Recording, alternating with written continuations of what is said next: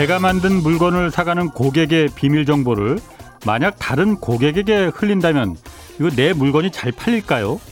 구멍가게를 하더라도 고객에 대한 비밀 유지는 이거 기본입니다. 미국 정부가 이 반도체 회사들에게 누구에게 어떤 제품을 얼마나 파는지 또 가격은 얼마나 받는지 또 고객이 요구하는 제품이 어떤 것이고 이에 따른 생산량 확충 계획까지 제출하라 이렇게 요구하고 나섰습니다. 다음 달 8일까지라고 아예 날짜까지 못 박았습니다. 뭐 중국을 겨냥한 것이란 해석이 있지만은 인텔과 같은 미국 반도체 기업들의 재건을 도와주기 위한 목적이라는 분석까지도 나오고 있습니다.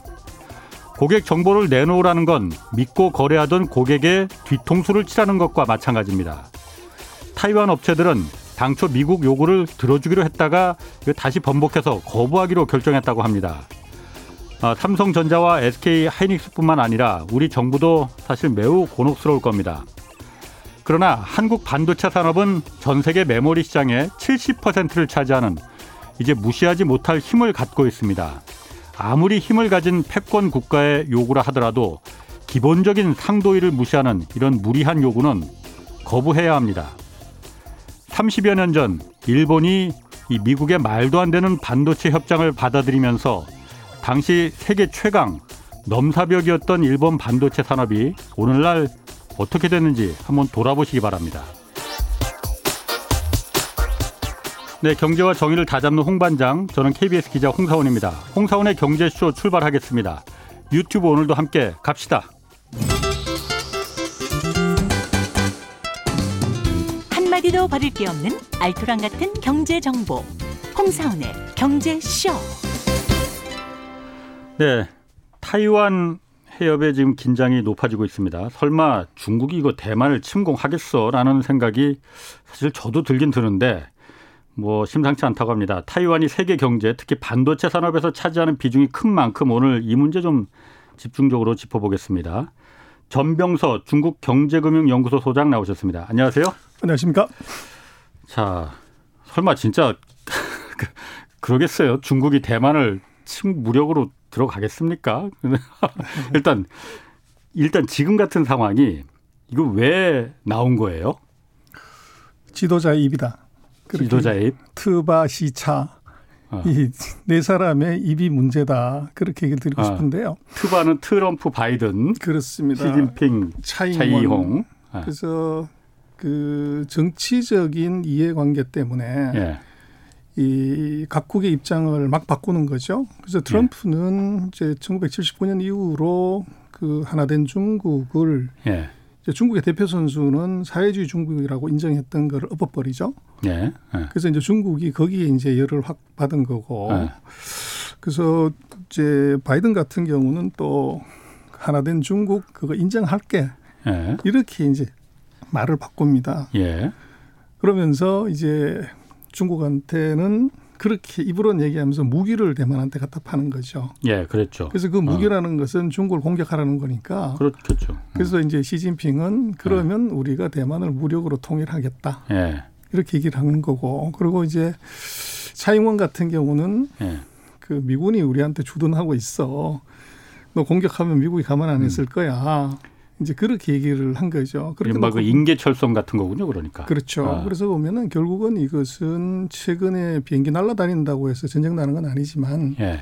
이것은 이제 최고 지도자들의 어떻게 보면 스탠스에 따라서 이게 이제 벌어진 일이 아닌가 예. 그렇게 볼 수 있을 것 같아요. 아, 그러면은 저도 그러니까 그 설마 진짜 아무리 그 뭐 전쟁이라는 게 우발적으로 일어나는 경우가 굉장히 많습니다, 사실. 그런데 그렇다 하더라도 중국이 정말 대만을 친다면은 세계 대전으로 번질 가능성도 큰데 대만은 사실 타이완은 이라크나 뭐 아프간하고는 다르지 않습니까? 가능성 있는 얘기입니까, 그게? 그냥 그냥 한번 떠보는 거예요. 그래서 중국 말에 그런 말이 있거든요. 네. 그 원숭이 길들이려고 닭을 잡아서 피를 보여준다는 말이 있는데 음. 지난번 이제 미중 무역 전쟁 그 바로 전에 예. 미중의 어떻게 보면 전쟁에서 닭은 한국이었던 것 같아요.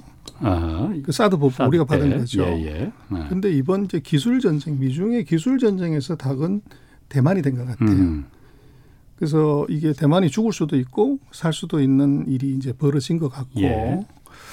그러나 이제 뭐 전쟁이라고 하는 거 이제 얘기는 많이 하지만 전쟁은 입으로 하는 게 아니지 않습니까? 그렇죠. 그래서 이게 액션이 있어야 되고 예.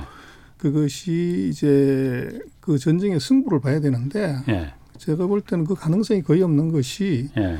미국과 중국의 지금 군사력을 보면 뭐 미국 따라서 중국도 달나라에 위성 보내고 화성에 뭐 위성 보내고 우주선 보내지만 이 국방력을 보면 36% 정도밖에 안 됩니다.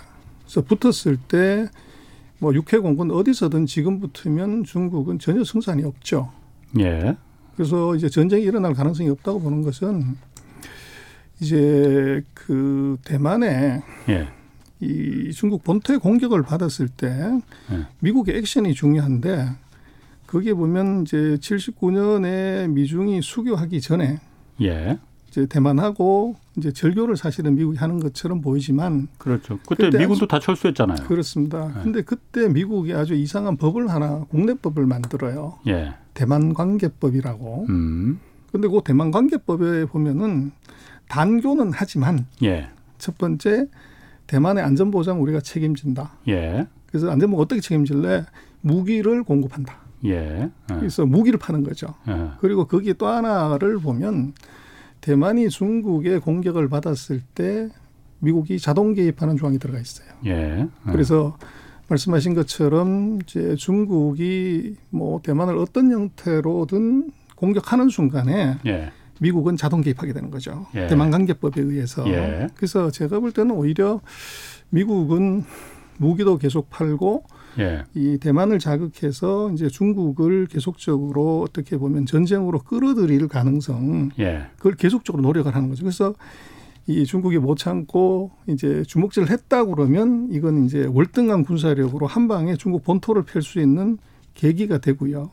그리고 지금 이제 뭐 떠다니는 전쟁터가 바로 항공모함이라고 하는데 예. 뭐 미국이 항공모함이 열 대가 있다고 얘기를 하지만 그 이동하는데 시간 많이 걸리지 않습니까? 그렇죠. 예. 근데 대만이라고 하는 것은 이것은 영원히 깔아앉지 않는 항공모함이다. 음. 이제 그 누가 얘기했냐고 그러면 메가더 장군이 얘기를 했어요. 예. 그래서 항공모함 뭐 전 세계에 있는 거 다 끌고 오려면 시간 걸리지만 대만에서 중국 본토까지 126km예요. 예. 그럼 거기서 미사일을 놓고 쏘면은 예. 어떤 항공모함보다도 이제 가장 좋은 항공모함을 미국은 갖고 있는 거죠.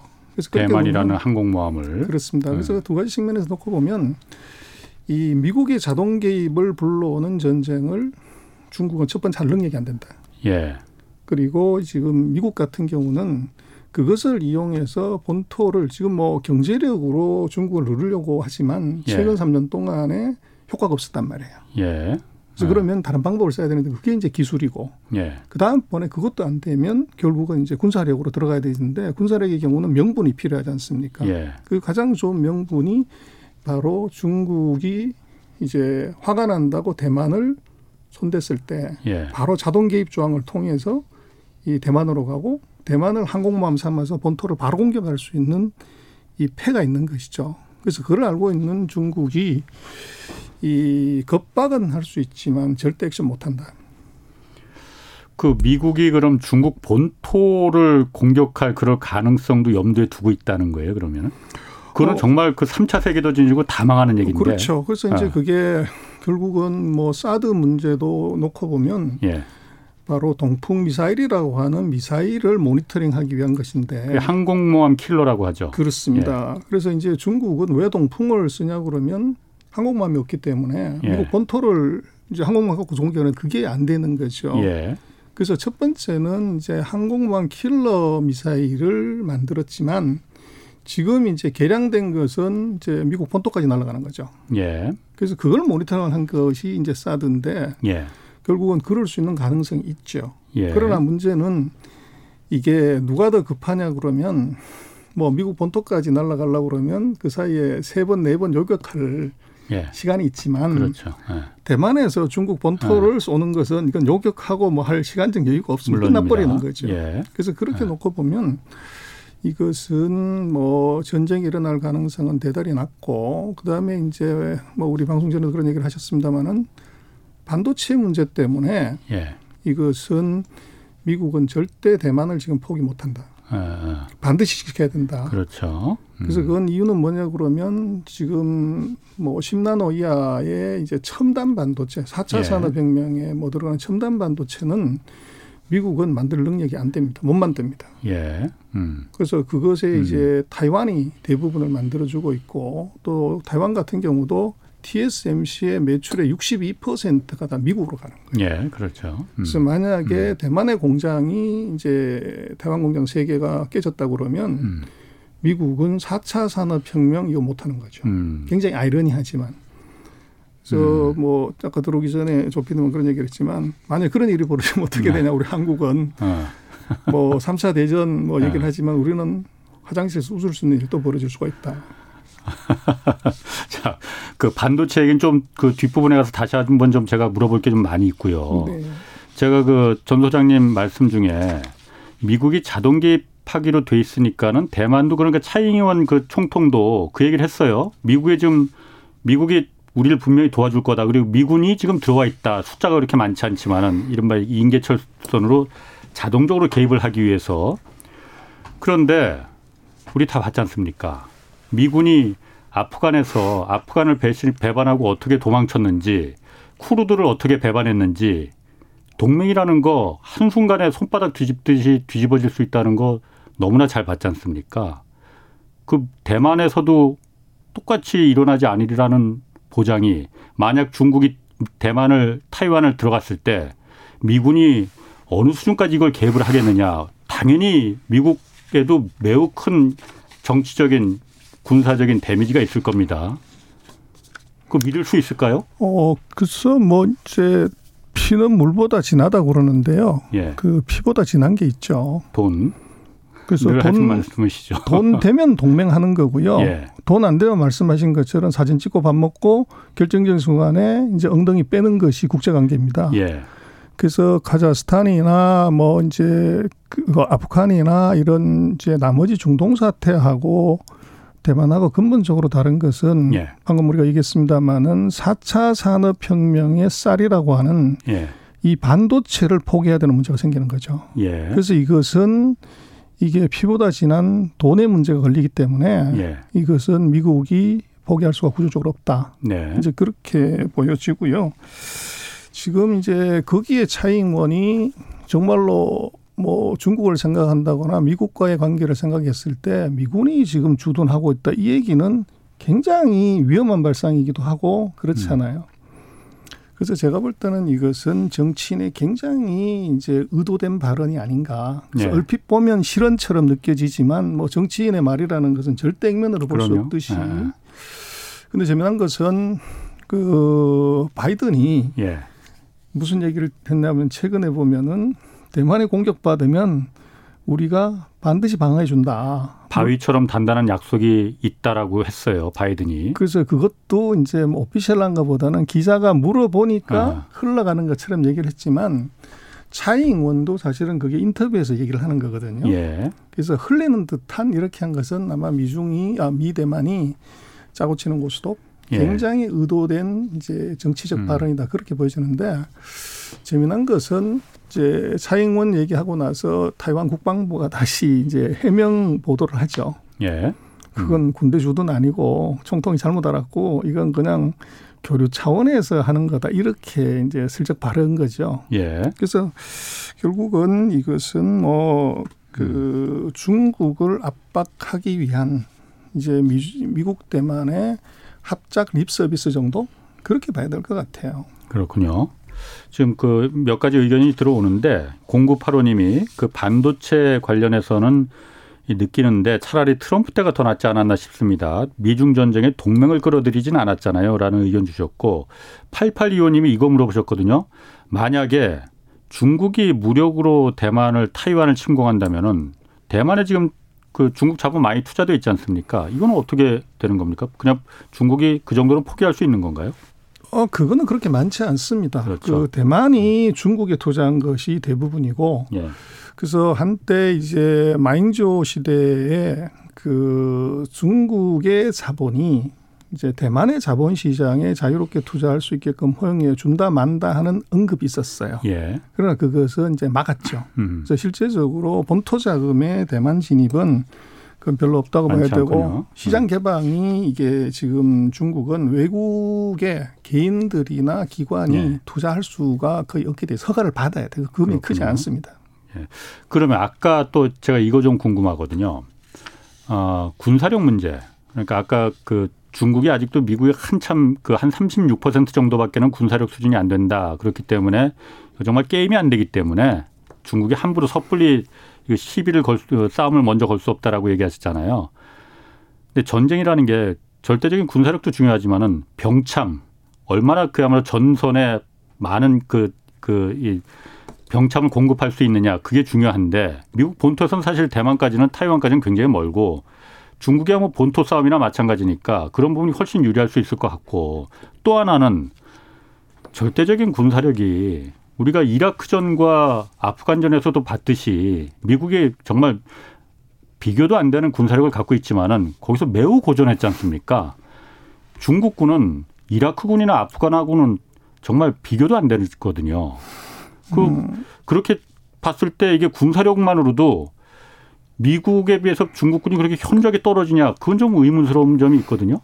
어, 저는 그렇게 봐야 된다고 생각하는데요. 그뭐 2차 대전 이후에 미국이 전 세계 많은 나라들하고 전쟁을 했지만 예, 핵을 가진 나라는 건드린 적이 없어요. 예. 어, 그래서 그렇죠. 지금 어. 이제 중국은 핵을 뭐 250개를 갖고 있네, 뭐 몇 개를 갖고 있네 그러지만 핵을 보유한 나라이기 때문에 네, 이것은 미국이 이제 전면적으로 전쟁을 할 수 없다.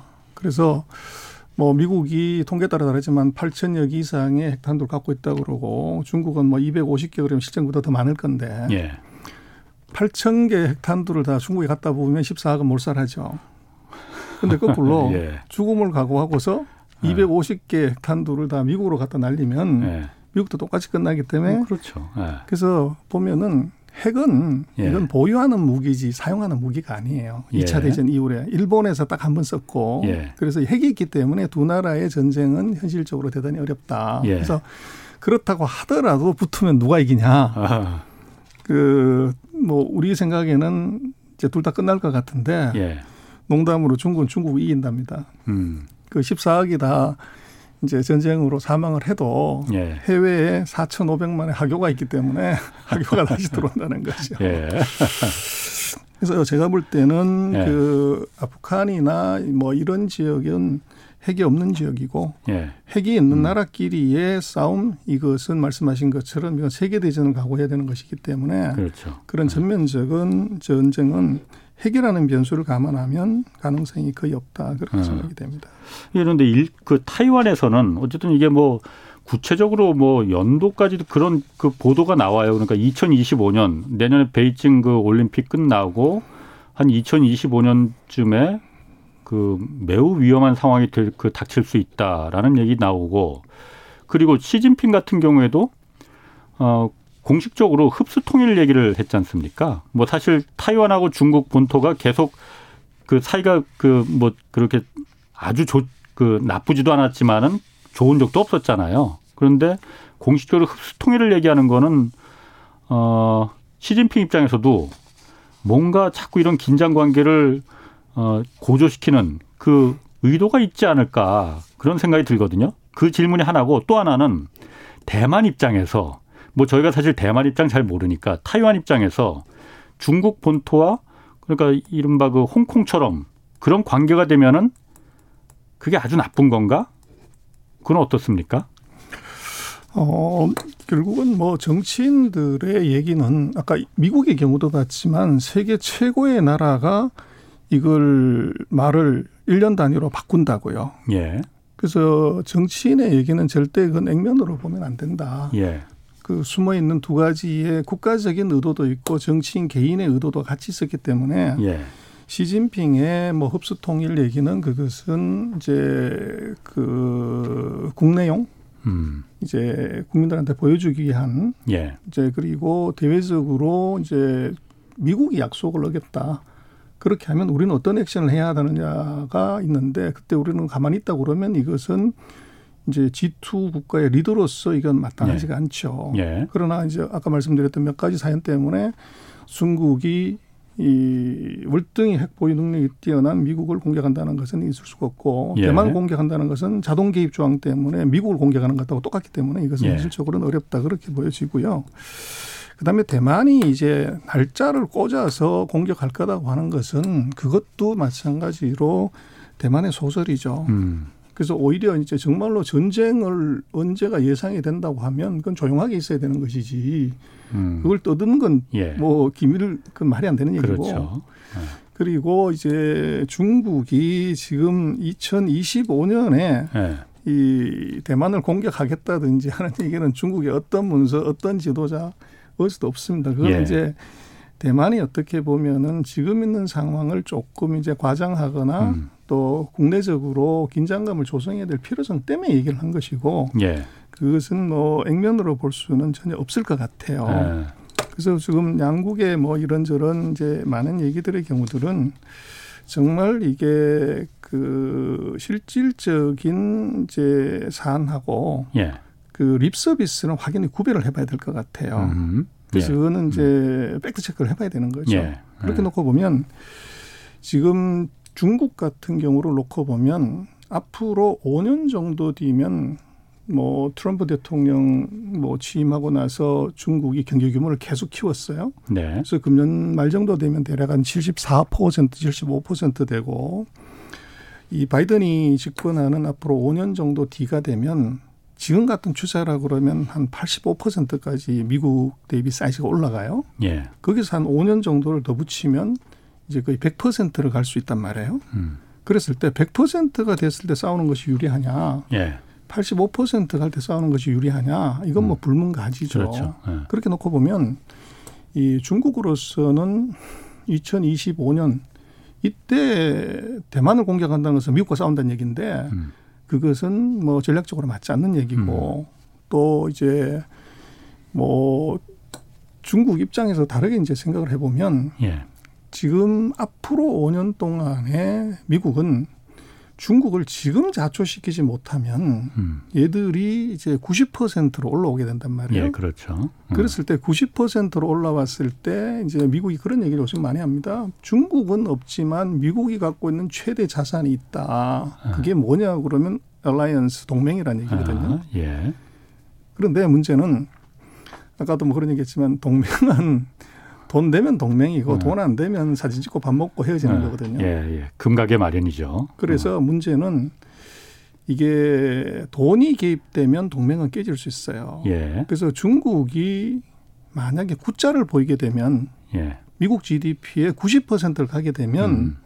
미국이 자랑하는 동맹에 균열이 생길 수밖에 없습니다. 이탈자가 생기게 나온다 그렇죠. 이거죠. 그래서 예. 미국이 자랑하는 그 동맹을 깨기 위해서는 중국 입장에서는 GDP 레벨이 예. 미국의 9자를 넘어가고 100자를 넘어가는 이 타이밍까지 기다리면 싸움의 숫자가 확 줄어들게 되고 음. 동맹의 균열을 가져올 수 있는데 예. 그것을 실력도 모자라고 힘도 모자라고 음. 이러는 상황에서 그 전쟁을 일으킨다. 이거는 뭐 전략적으로나 전술적으로 보더라도 음. 맞지 않는 얘기인 것 같아요. 음, 그렇군요. 그럼 아까 제가 그 두 번째 그러니까 이렇게 보는 생각하는 사람들도 꽤 있거든요. 아니 홍콩처럼 물론 홍콩이 지금 보면은 그 결국은 중국이 저런 중국 정부가 공산당 정부가 저런 의도를 속셈을 갖고 있었구나라는 게 보여지지만은 대만이 그 일국 이체제로 어 그냥 일국 어. 양제 문제는요. 예. 이번에 홍콩 사태를 계기로 해서 끝난 걸로 보여져요. 음. 그래서 중국이 영국한테 약속을 했단 말이에요. 예. 일국 양제인데 이제 보안 중 홍콩 보안법을 계기로 이것은 완전히 이제 끝이 난 상황이고. 예. 이 대만 입장에서는 그걸 그대로 보고 있는데 그걸 첫 번째 수용할 수 있냐. 그렇죠. 그건 이제 물 건너간 사안이고 음. 더 근본적인 문제는 뭐냐 그러면 이 중국이 대만을 공격하는 것은 통일이라고 얘기를 해요. 네. 그래서 이유는 이제 국민당이 예. 어떻게 보면 공산당의 적인 국민당이 대만으로 가서 아직도 존재하고 있기 때문에 이것은 통일이 안 된 거기 때문에 어. 이것은 통일을 해야 되는 이제 일이 벌어지고 예. 반대로 대만의 입장에서 보면 국민당 입장에서는 이 본토 수복을 하는 통일인 거죠. 사이즈는 어. 뭐 100배가 더 크지만 예. 그래서 결국은 이 통일이 누구 통일이냐. 음. 이제 이렇게 놓고 보면 서로가 양보할 수 없는 이제 이념적으로는 안 돼요. 그래서 이게 음. 일국양제라고 하는 것이 구조적으로 사실은 양국의 그런 정치적인 배경을 놓고 보면 이것은 이론상으로는 가능할지 몰라도 실제적으로는 이것은 불가능하다. 특히나 미국이 이제 뭐 관여를 했고 중국이 어떻게 보면 액션을 해버린 홍콩의 일국양제가 깨진 상태에서 아마 대만에 대한 일국양제 시스템은 물 건너갔다. 그렇게 보시는 거죠. 가능하지 않은 얘기입니다. 5476님이 카리스마 전 소장님 삼국지보다 더 재밌게 설명해 주셔서 항상 빠져들고 있습니다. 라고 말해 주셨고 헨젤과 그레떼님도 베이징 올림픽도 얼마 남지 않았는데 대만 침공의 무리수는 쓰지 않을 듯합니다. 이런 의견 보내주셨어요. 또 이지원 님도 만약 중국이 전쟁을 결심한다면 초기에 대만이 얼마나 버티느냐. 크림반도와 같이 순식간에 넘어가지 않아야겠지요. 라는 의견 주셨어요. 자, 그러면은, 음, 지난달에 시진핑 주석하고 바이든 대통령이 올해 안에 어쨌든 간에 이제 뭐 얼마 남지도 않았지만은 정상회담 열기로 했잖아요. 화상회담이긴 하지만은 그러면은 그런 정상 미중 정상회담이 열리고 좀 이렇게 양국 간에 어, 서로 얼굴 맞대고 좀 얘기하다 보면은 그간이 오해도 좀 풀 수 있고 이런 긴장 관계도 좀 해소될 수 있는 거 아닌가라는 기대도 좀 있거든요. 뭐 가능한 얘기 아닌가요? 어, 그래서 이제 이게 미중 관계는 철저하게 two track으로 가는 것 같아요. 야누스의 얼굴처럼 예. 웃는 얼굴하고 이제 화내는 얼굴이 병존하는 아주 묘한 구석이 있는데 이 경제는 서로가 이게 화해하지만 예.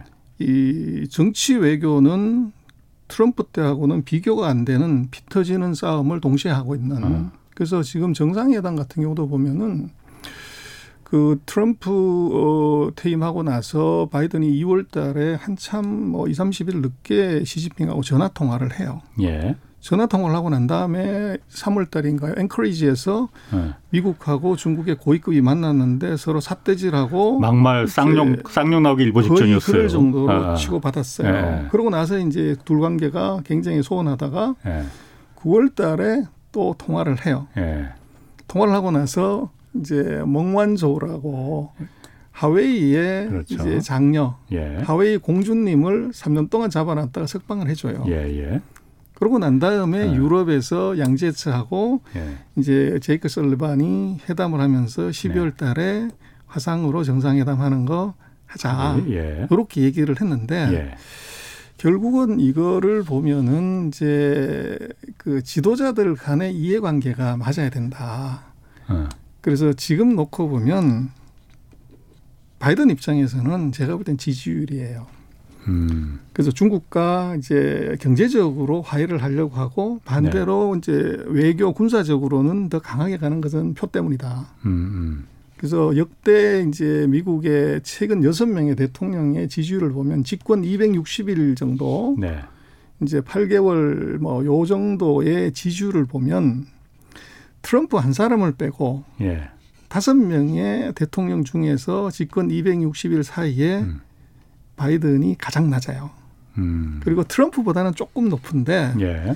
지금 그 9월 달, 10월 달 들어서 바이든에 대한 지지하고 반대하고를 놓고 보면 지금까지는 지지가 높았다가 최근 두 달 반째 이게 반대가 더 높아졌어요. 음. 그래서 그런데 문제는 지금 상원이죠. 상원에 예. 지금 5대 5인데 예. 거기는 이제 의장이 부통령이 의장이니까 이제 이게 공화당이 어, 민주당이 힘을 쓰지만 이제 내년에 중간 선거가 있단 말이에요. 그렇죠. 거기서 단 한 석이라도 네.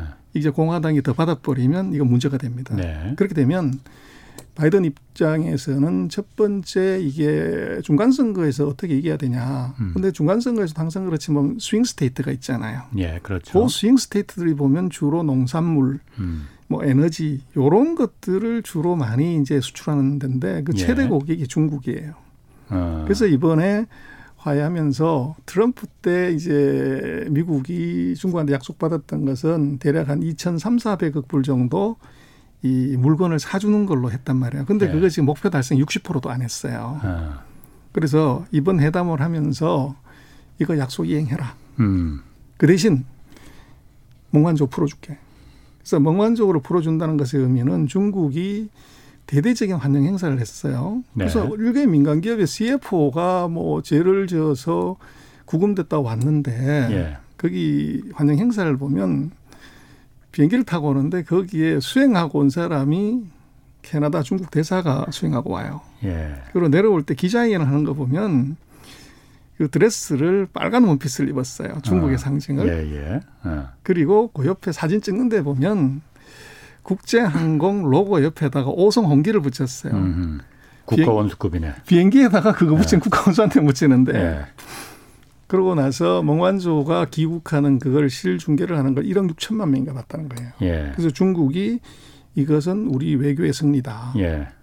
그래서 이게 우리가 힘이 이렇게 셌고 미국도 풀어줬다는 걸 엄청나게 홍보를 했지만 예. 미국이 어떤 나라입니까? 아무 이유 없이 풀어줬냐? 반대급부가 있다는 거죠. 음. 그래서 결국은 이것은 바이든이 내년도 선거를 의식한 이 경제적인 어떻게 보면 이득 음. 그리고 지금 미국의 대중국 무역 적자가 계속 늘어납니다. 예. 그래서 금년도에 음. 아마도 1단계 무역 합의를 이걸 이행해 주는 조건. 예. 그게 이제 어떻게 보면 이번 회담에 예. 굉장히 중요한 동인이 됐고 예. 또 하나를 꼽자고 하면 제가 볼 때는 방금 말씀하신 내년도 올림픽인 것 같아요. 2월 달에. 예. 예. 그래서 지금 이제 미국하고 유럽이 보이콧을 하겠다고 얘기를 했고 예. 근데 보면은 보이콧을 하는 것의 이유가 신장 위구르의 인권 문제, 티벳 인권 문제를 얘기해요. 음, 이거는 내세우는 거고. 그렇죠. 이거는 예. 뭐 올림픽 정신의 위반이 되고 말이 안 된다고요. 예. 근데 중국이 보면 아주 이상한 일을 하는 것이 중국이 삼상 거친 전 세계 10대 백신 중에서 다섯 개가 중국 기업이 이제 관여돼 있는 기업인데 7월 달까지 중국의 백신 접종률 30%가 안 됐어요.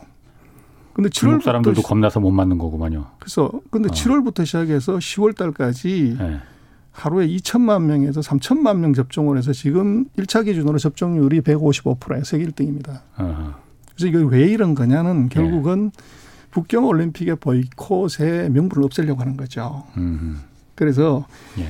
이 인종 문제 때문에 못 간다고 하는 것은 이건 올림픽 정신의 위반이 되지만 예. 코로나 때문에 못 간다는 건 메이크 센스예요. 예. 그걸 없애려고 하면은 어. 북경에서 코로나는 단 한 명도 발생하지 않는다. 예. 중국에서는 음. 그러면 코로나 접종을 확 늘려야 되는 거죠. 예. 그래서 결국은 그렇게 놓고 보면 이것은 이 경제적인 어떻게 보면 이득을 미국은 챙기고 예. 그리고 이제 중국은 명분을 챙긴 거죠. 예. 음. 그리고 올림픽이라는 음. 것에서 이제 대비를 중국은 지금 하고 있는 것처럼 보여지고 음. 음. 그 대신 미국인의 정서 입장에서는 중국을 트럼프 때도 봤지만 중국을 지속적으로 압박을 하는 것이 여러 가지로 지도자한테는 유리해요. 음. 그래서 이제 대만 그 방어 발언이나 지지 발언 그리고 대만에도 지금 최근 10년 동안 한 230억 프로치 무기 팔았는데 예. 그 트럼프 때도 팔았지만 아마 최근에 보면은 8월인가 10월인가에 바이든이 또 서명을 했어요. 7억 몇천만 한 8천억 정도의 무기 파는 거를 어. 그럼 이건 또 챙기는 거죠. 네. 그래서 결국은 이것은 미중의 정상회담은 빠트가 예. 있었다. 네. 미국은 실리를 챙겼고 중국은 명분을 챙겼다. 어. 이제 그래서 이것이 진행이 되고 있는 것 아닌가 싶습니다. 그, 러면은 이게 참 그 저도 멍한 저가 왜 풀려났나 했는데 그런 그런 또 뒷사정이 또 있었고 물론 그게 그러니까 그 스윙 스테이트들의 그 공, 공유나 이런 걸 갖다가 중국이 사주겠다 이걸 공식적으로 약속하거나 그런 건 아니죠. 당연히 아니죠. 그렇겠죠. 그걸 뭐 약속할 만한 사항은 아니겠지. 자, 그 아까 그 반도체 있지 않습니까? 네. 어쨌든 우리도 지금 관련된 얘기니까 타이원 TSMC도 요구받았고 한국 삼성전자, SK 하이닉스도 요구받았고 반도체 지금 그 기밀 정보 그러니까 영업 기밀 정보죠. 누구한테 그러니까 중국이죠. 중국한테 얼마나 팔고 못 팔고 앞으로 못 팔 건지 중국이 뭘 좋아하는지 이거 다 까라는 거 아니에요. 네. 뭐 까라는 말은 정정하겠습니다. 제출하라는 거잖아요. 네. 이거 사실 보면 굉장히 무리한 요구란 말이에요. 그 언뜻 봐도 상도위에 어긋나는 건데 아, 매우 곤란할 것 같습니다. 그 전 소장님 보시기에는 삼성전자나 SK 하이닉스가 이거 미국 요구를 받아들여야 되는 겁니까? 어떻게 해야 되는 겁니까? 어, 뭐 국제 사회에서는 이 법보다는 주먹이 가깝죠. 예. 그래서 우리가 반도체 만들어서 우리만 쓴다고 그러면 뭐 별 문제가 없는데 예. 미국으로도 수출을 해야 되고 그 원천 기술의 대부분이 미국에서 왔기 때문에 이걸 예. 거부하는 순간에 뭐 이제 섬이 될 수가 있는 위험이 있죠. 예. 그래서 이 제출은 할 수밖에 없다고 보여지는데 이게 예. 이제 우리가 걱정하는 것은 아까 말씀하신 1986년에 그 미일 반도체 협정을 통해서 예. 일본의 디램 업체를 싹 다 죽였다고요. 미국이 그렇죠. 그리고 이제 마이크론이 살아난 거죠. 예. 예. 마이크로는 미국의 반도체 업체고. 그렇죠. 디램 업체입니다. 그래서 예. 우리가 삼성이 뭐 한 50%, 하이닉스가 한 25%뭐 대략 쳤을 때 이제 미국의 마이크론이 한 20%, 23%를 예. 차지하는데 그래서 이번에 지금 미국이 요구하는 이것은 그 제2의 반도체 협정의 냄새가 풀풀 나요. 그때는 이제 일본을 죽이기 위한 반도체 협정이었지만 사실은 미국이 중국을 죽이기 위한 협정이 아니라 네. 대만과 한국을 죽이기 위한 협정일 가능성이 있다 이런 느낌 우리한테는 오죠. 근데 이건 약간 다르게 봐야 되는 건 뭐냐면 어, 무서운 얘기인데. 어. 어, 지금 이제 1986년 같은 경우는 예. 미국의 디램 반도체 회사가 있었다고요. 예. 근데 지금 미국은 파운드리 회사가 없습니다. 예. 예. 그래서 한국의 이제 그 삼성하고 TSMC, UMC 예. 이 회사들이 메이저고 지금 인텔이 새로이 거기에 이제 다시 재진입을 하려고 하는 거죠. 그렇죠. 예. 그래서 인텔을 키우기 위해서 이 한국이나 대만을 이제 제재를 한다는 것인데 예. 문제는 86년에 디램 반도체의 이 기술 격차는 크지 않았었어요. 그리고 음. 투자 규모도 그렇게 크지 않고. 네. 그래서 지금 같은 경우는 뭐 반도체 라인 이제 지금 얘기하는 5나노, 3나노짜리 하나를 만들려면 250억 불이 들어가요. 예. 세계에서 1등하는 TSMC도 매출액이 한 480억 불밖에 안 됩니다. 어허.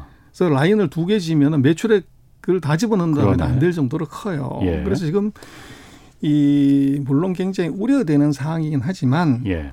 지금 중국 그 한국이가 한국과 대만 업체들의 자료를 요구한다는 것은 예. 과거에 이 86년에 미일 반도체 협정은 약간 상황이 다르다. 어. 왜냐하면 미국의 대안이 아직 별로 없다는 거죠. 그래서 예. 지금의 자료 조출 여부는 그런 것을 준비하는 소위 말하는 이제 반도체 하나 지으려고 그러면 공장은 2년 반이 걸려요. 네. 그래서 지금 미국은 뭐 전 세계 반도체 생산의 12%밖에 되지 않기 때문에 굉장히 급한데 네.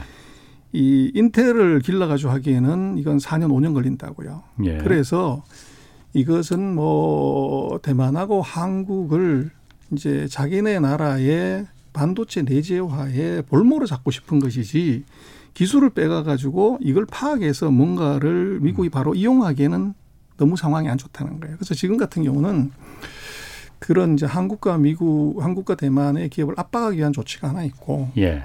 두 번째는 이제 말씀하신 클라이언트 자료를 달라고 하는 것은 정확하게 이게 중국으로 얼마를 들어가냐. 지금 이제 무서운 것은 이 미국이 그 백악관에서 보면 반도체를 포함한 이제 배터리, 희토류, 의약품에 전 세계 supply chain을 다 조사를 했어요. 예.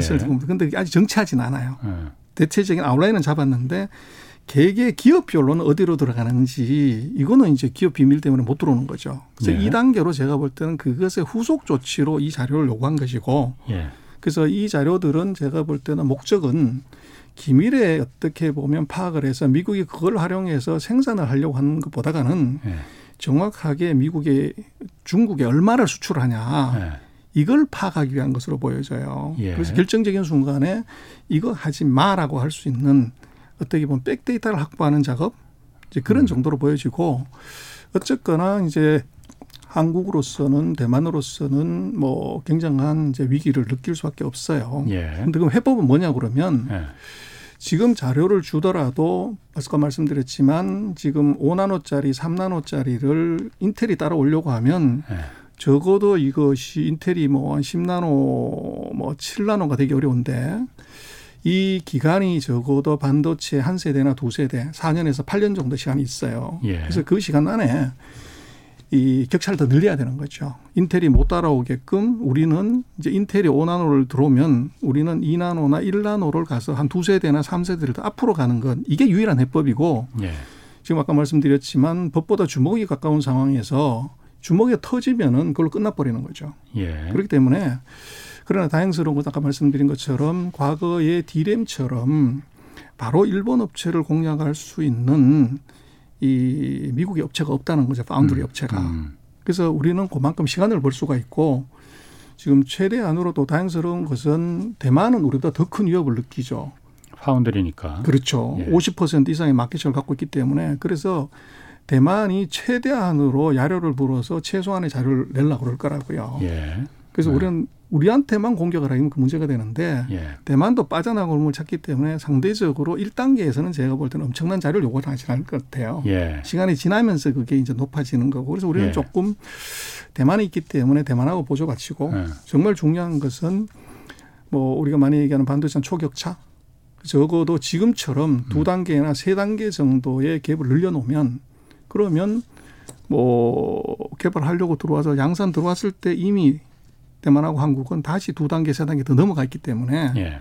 이것은 뭐 자료 수집 해봤자 이 상대적인 의미가 떨어지는 거죠. 음. 그래서 지금 우리 해법은 자료 달라는 것을 겁먹기보다는 더 이제 이 머리 싸매고 또 이제 하이엔드로 가는 기술 그리고 지금 이미 기술적으로 보면 뭐 3나노 이하는 기술적인 한계가 있어요. 예. 그래서 그걸 어떻게 돌파, 그것만 돌파했다 그러면 이것은 이제 뒤에 놈이 전혀 따라오지 못하는 음. 큰 이제 강이 하나 생기는 거죠. 음. 그 유튜브에 이런 질문이 지금 들어오는데 헨젤과 그랬더님이 미국 정부 이게 사실 무리한 요구잖아요. 그러니까 이런 거는 국제기구 WTO 같은 데 제소하지 못하는 거예요? 근데 이미 이제 이 일본의 경우에도 아. 그때도 가트가 있었고 뭐 있었지만 어. 힘있는 1등이 원했을 때 그걸 네. 거부하면은 어. 미국에서 반도체 못 판다. 어, 하긴 이번에 국방물자법까지 동원한다고 하니 음, 그렇죠. 할수 있다고 하니까 그렇죠. 그래서 코에 걸면 뭐 코걸이니까 아, 그런 의미가 있고 그렇군요. 그러면 아까 그 제가 들은 거 중에 가장 그 좀 모골이 송연해졌던 게 미국이 미국 반 그 반도체 산업에 미국 내재와 그냥 미국 내에서 모든 걸 좀 자급적으로 좀 그 생산하고 그 조달하기 위해서 이 한국과 대만 반도체 산업을 볼모로 지금 잡, 잡기 위한 목적도 있는 거 아니냐라는 얘기를 하셨잖아요. 그게 사실 제가 가장 좀 인상 깊게 들었거든요. 1986년 잠깐만요. 제가 이, 이 질문을 하려고 해요. 네. 인텔이라는 회사가 아무리 지금 반도체를 일찌감치 내팽개쳐 갖고서는 그 파운드리 제조나 이런 걸 내팽개쳐서 지금 기술력이 떨어져 있다 하더라도 정말 썩어도 준치 아닙니까? 원래 반도체 최강자였잖아요. 설계는 지금도 최강자고 따라오려면은 순식간 아닌가요? 예, 뭐 충분히 그럴 수 있는데요. 두 가지를 봐야 되는데 하나는 뭐냐 그러면은 반도체 산업이 최첨단 산업처럼 보이지만 이거 24시간 365일 돌아야 되는 3시프트 산업이에요. 예. 그래서 40년 전에 이 떠나보낸 반도체를 아시아로 떠나보낸 미국이 다시 반도체에서 다시 살아나려면 인당 소득이 네. 2만 8, 6만 8천 달러가 아니라 2만 달러 밑으로 떨어져야 됩니다. 음. 사, 이 3시프트 산업은 예. 인당 소득 2만 달러 넘어가면은 살아남은 음. 산업이 없어요. 음. 그래서 이론적으로 생각을 하면 미국이 그렇게 attractive한 마켓이고 기술이고 시장이 있다고 하면 미국의 인텔, 마이크론, TI 얘들은 왜 아시아에다 공장을 세웠냐 이거죠. 그리고 그러네. 지금 이제 40년 전에 이미 생산이 떠났기 때문에 예. 거기다 공장을 짓는다고 대만이나 한국도 고민을 하는 이유가 예. 첫 번째 인력 구할 수 있냐 생산 인력. 예. 그리고 지금 거기 엔지니어 수준들이 우리 생산 엔지니어들하고 차이가 워낙 많이 나기 때문에 예. 한국 엔지니어들이 직접 가야 돼요. 예. 그랬을 때 이 코스트가 왕창 올라가는 거죠. 음. 그리고 반도체는 이게 수율이 굉장히 중요한데 이게 미국 사람들이 우리처럼 20대 젊은 이제 여성들이 생산하러 올 거냐는 거예요. 6만 8천 달러인데. 그렇게 되면 오는 사람들이 대략 한 40대, 50대 도저히 취직할 음. 수 없는 이런 사람들이 오게 되면 dexterity가 굉장히 떨어지기 때문에 수율이 네. 확 떨어진다는 거죠. 음. 그러면 이익 내기 어렵습니다. 음. 그래서 그런 경제적인 이제 문제가 있고 그렇겠네요. 그래서 어. 인텔이 뭐 할 수 있다고 네. 하지만 지금 문제는 뭐냐면 5나노 이하로 가려고 그러면 네. EUV라고 하는 이제 노광기가 필요해요. 네, 그 회로를 그리는 얇게 그렇죠. 그리는. 근데 그걸 ASML이라는 회사가 독점을 하고 있는데 네. 이 회사가 1년에 생산할 수 있는 노광기가 한 40대에서 50대예요. 아, 그 거기가 진짜 갑 중에 갑이라면서요. 그렇습니다. 근데 지금 라인 하나 세팅하는데 대략 한 10대에서 20대 정도가 필요해요. 예. 근데 그걸 삼성하고 TSMC가 이미 입도 선매를 해 놓은 상태에서 그렇죠. 예. 50대를 생산해 가지고서는 TSMC하고 삼성한테만 공급하기도 모자라요. 예. 예. 그래서 그것이 지금 인텔이 들어온다고 하더라도 예. 이 노광기를 확보를 못하는 거죠. 그럼 공장은 다 지어놓고 가장 핵심 공정을 못하기 때문에 예. 캐치업을 할 수가 없어요. 그래서 지금 말씀하신 첨단 반도체는 이것은 여러 가지 이유도 있지만 가장 결정적인 것은 장비 구입이 안 된다는 거예요. 네덜란드 그 ASML이라는 회사에서 생산할 수 있는 양이 한정돼 있으니까. 그렇습니다. 아, 그래. 아, 이게 오늘 참 그, 그 중국 관련해서 중국, 미국 관련해서 좀 질문할 게 많은데 마지막으로 좀 그 시간이 얼마 남지 않아서 그 중국 경제 부분 있지 않습니까? 지금 네. 최근에 형, 홍다 사태도 있고 전력난 문제도 있고 그래서 이 중국의 지금 보니까 경제 성장률도 지금 5% 아래로 떨어졌어요. 3분기 같은 경우에는. 그래서 중국이 일본에 잃어버린 30년 이 대침체기를 지금 그대로 답습하는 거 아니냐. 이런 의견들이 있거든요. 전 소장님 보시기엔 어떻습니까? 그건 과장이 너무 심한 거고요. 예. 아니 우리는 지금 2% 0% 그러는데 우리는 예. 그럼 어떻게 됩니까? 4.9%라고 하더라도 이건 무지 높은 성장이죠. 예. 그래서 그런 것은 조금 과장이라고 보여지고 예. 지금 흥다 사태 때문에 중국이 부동산 경기 침체 또 신용 위기, 금융 위기는 예. 엉터리다. 예. 그래서 중국의 전체 부동산 시장에서 흥다가 차지하는 비중이 100대 기업 기준으로 4.9%밖에 안 돼요. 예, 예. 그래서 한 1조 9천억 이제 위안 정도의 부채가 있는데 예. 그건 중국 전체 부채의 한 0.3%밖에 안 돼요. 네네. 그리고 이게 부동산 업계 전반적인 일이냐면 그게 아니고 헝다만 이게 음. 거꾸로 가서 생긴 헝다만의 문제지 네. 나머지 예. 이제 만과라든지 뭐 비구이위안 그 top 5 top 10은 아무 문제가 없어요. 음, 예. 그래서 이것은 굉장히 과장된 이제 요인이 있고 예. 그다음에 이제 GDP 성장률이 3분기에 뚝 떨어진 가장 큰 이유는 전력난이에요. 전력난. 근데 이 음. 전력난도 굉장히 해프닝 것이 이게 이제 정부가 어설프게 탄소 다이어트를 사실은 시작한 거죠. 예. 그래서 마이너스 3%의 에너지 단위당 사용량을 줄이라고 그랬는데 이거를 이제 31개 성에다가 다 경쟁을 붙인 겁니다. 음. 그랬더니 거기서 19개 성이 이것도 이제 분기별로 체크를 해요. 예. 그래서 19개 성이 목표를 못 맞히니까 예. 2분기에 예. 3분기에 각성의 책임자들이 경쟁적으로 에너지 사용량을 줄이려고 그러니까 제일 좋은 방법이 발전소를 세워버리는 겁니다. 아하. 두 번째로는 에너지 많이 쓰는 철강, 화학, 건자재, 알루미늄 여기에 제한 송전을 해버리고 예. 그다음에 이런 공장이 많이 있는 지역에 도시에 예. 제한 송전을 해버린 거죠. 예. 그래서 목표치를 다 맞췄는데 문제는 생산이 줄어든 거죠. 어. 그래서 철강, 시멘트, 알루미늄 가격이 폭등하게 됐고 예. 그게 이제 PPI가 예. 뭐 13년 만에 최고치가 되고 생산자 물가지 그렇죠. 이게 이제 전 세계로 다 영향을 아. 미쳤고 예. 그래서 그거는 어떻게 보면은 이제 지방 정부의 어떻게 보면 이제 성적표 만들기에 음. 나타난 해프닝이고 음. 사사분기에는 중국 정부도 이 피해를 알기 때문에 석탄 있는 대로 확보해라. 정전시키지 음. 말아라. 발전소 풀로 돌려라. 그래서 아마 사사분기에는 오히려 이게 완화되길 가능성이 대단히 높고 또 오히려 이게 GDP 숫자가 지금 중국이 그 적정 성장률, 잠재 성장률 5.5% 정도 봐요. 예. 그런데 이게 4.9, 4밑으로 내려가면 낮은 거예요. 그러면 아. 오히려 아마 4, 4분기에 만약에 4가 나오거나 4보다 밑으로 나오면 오히려 중국은 경기 부양책을 쓸 가능성이 있어요. 아, 그렇군요. 아까 그 헝다 얘기 관련해서 간단하게 헝다 자체만의 문제면 모르겠는데 헝다 그 부동산 상품을 그 근거로 해서 여러 가지 금융 상품을 만들었는데 그걸 지금 알리바바나 big tech big tech 기업들이 많이 그걸 갖고 있다 이런 얘기도 있어요. 아 그렇지 않습니다. 헝다가 만든 자회사 중에서 예. 그런 이제 wealth manager 이 재테크 상품이 있는데 그 예. 회사는 예. 이미 부도가 났어요. 음. 그런데 그것은 뭐냐 분양이 안 되면 현금으로 안 들어오면 이게 문제가 되는데 왜 이제 예. 응달을 사실은 부도를 안 내냐 그러면 그것 예. 때문에 그렇습니다. 아. 그래서 이걸 마무리를 지어라. 예. 그리고 대주주 너 돈 많잖아. 아하. 너 재산 집어넣어서 일단 정상화를 시키고 음. 정상화가 안 되면 국가가 들어가서 인수합니다. 그래서 아. 그게 이제 그건 별 문제가 안 되겠군요. 그러면 그렇습니다. 알겠습니다. 자 오늘 말씀 감사합니다. 지금까지 전병서 중국 경제금융연구소 소장 함께했습니다. 고맙습니다. 네. 자 내일 오전 11시에는 유튜브로 경제쇼 플러스가 업로드됩니다. 이번 주에는 런던 오빠, 런던 고라니 김희옥 연구원과 함께 예, 다시 짜야 할 개인 투자자들의 포트폴리오에 대해서 알아보겠습니다. 자 오늘 여기까지 하겠고요. 지금까지 경제와 정의를 다잡는 홍반장 홍사원의 경제쇼였습니다.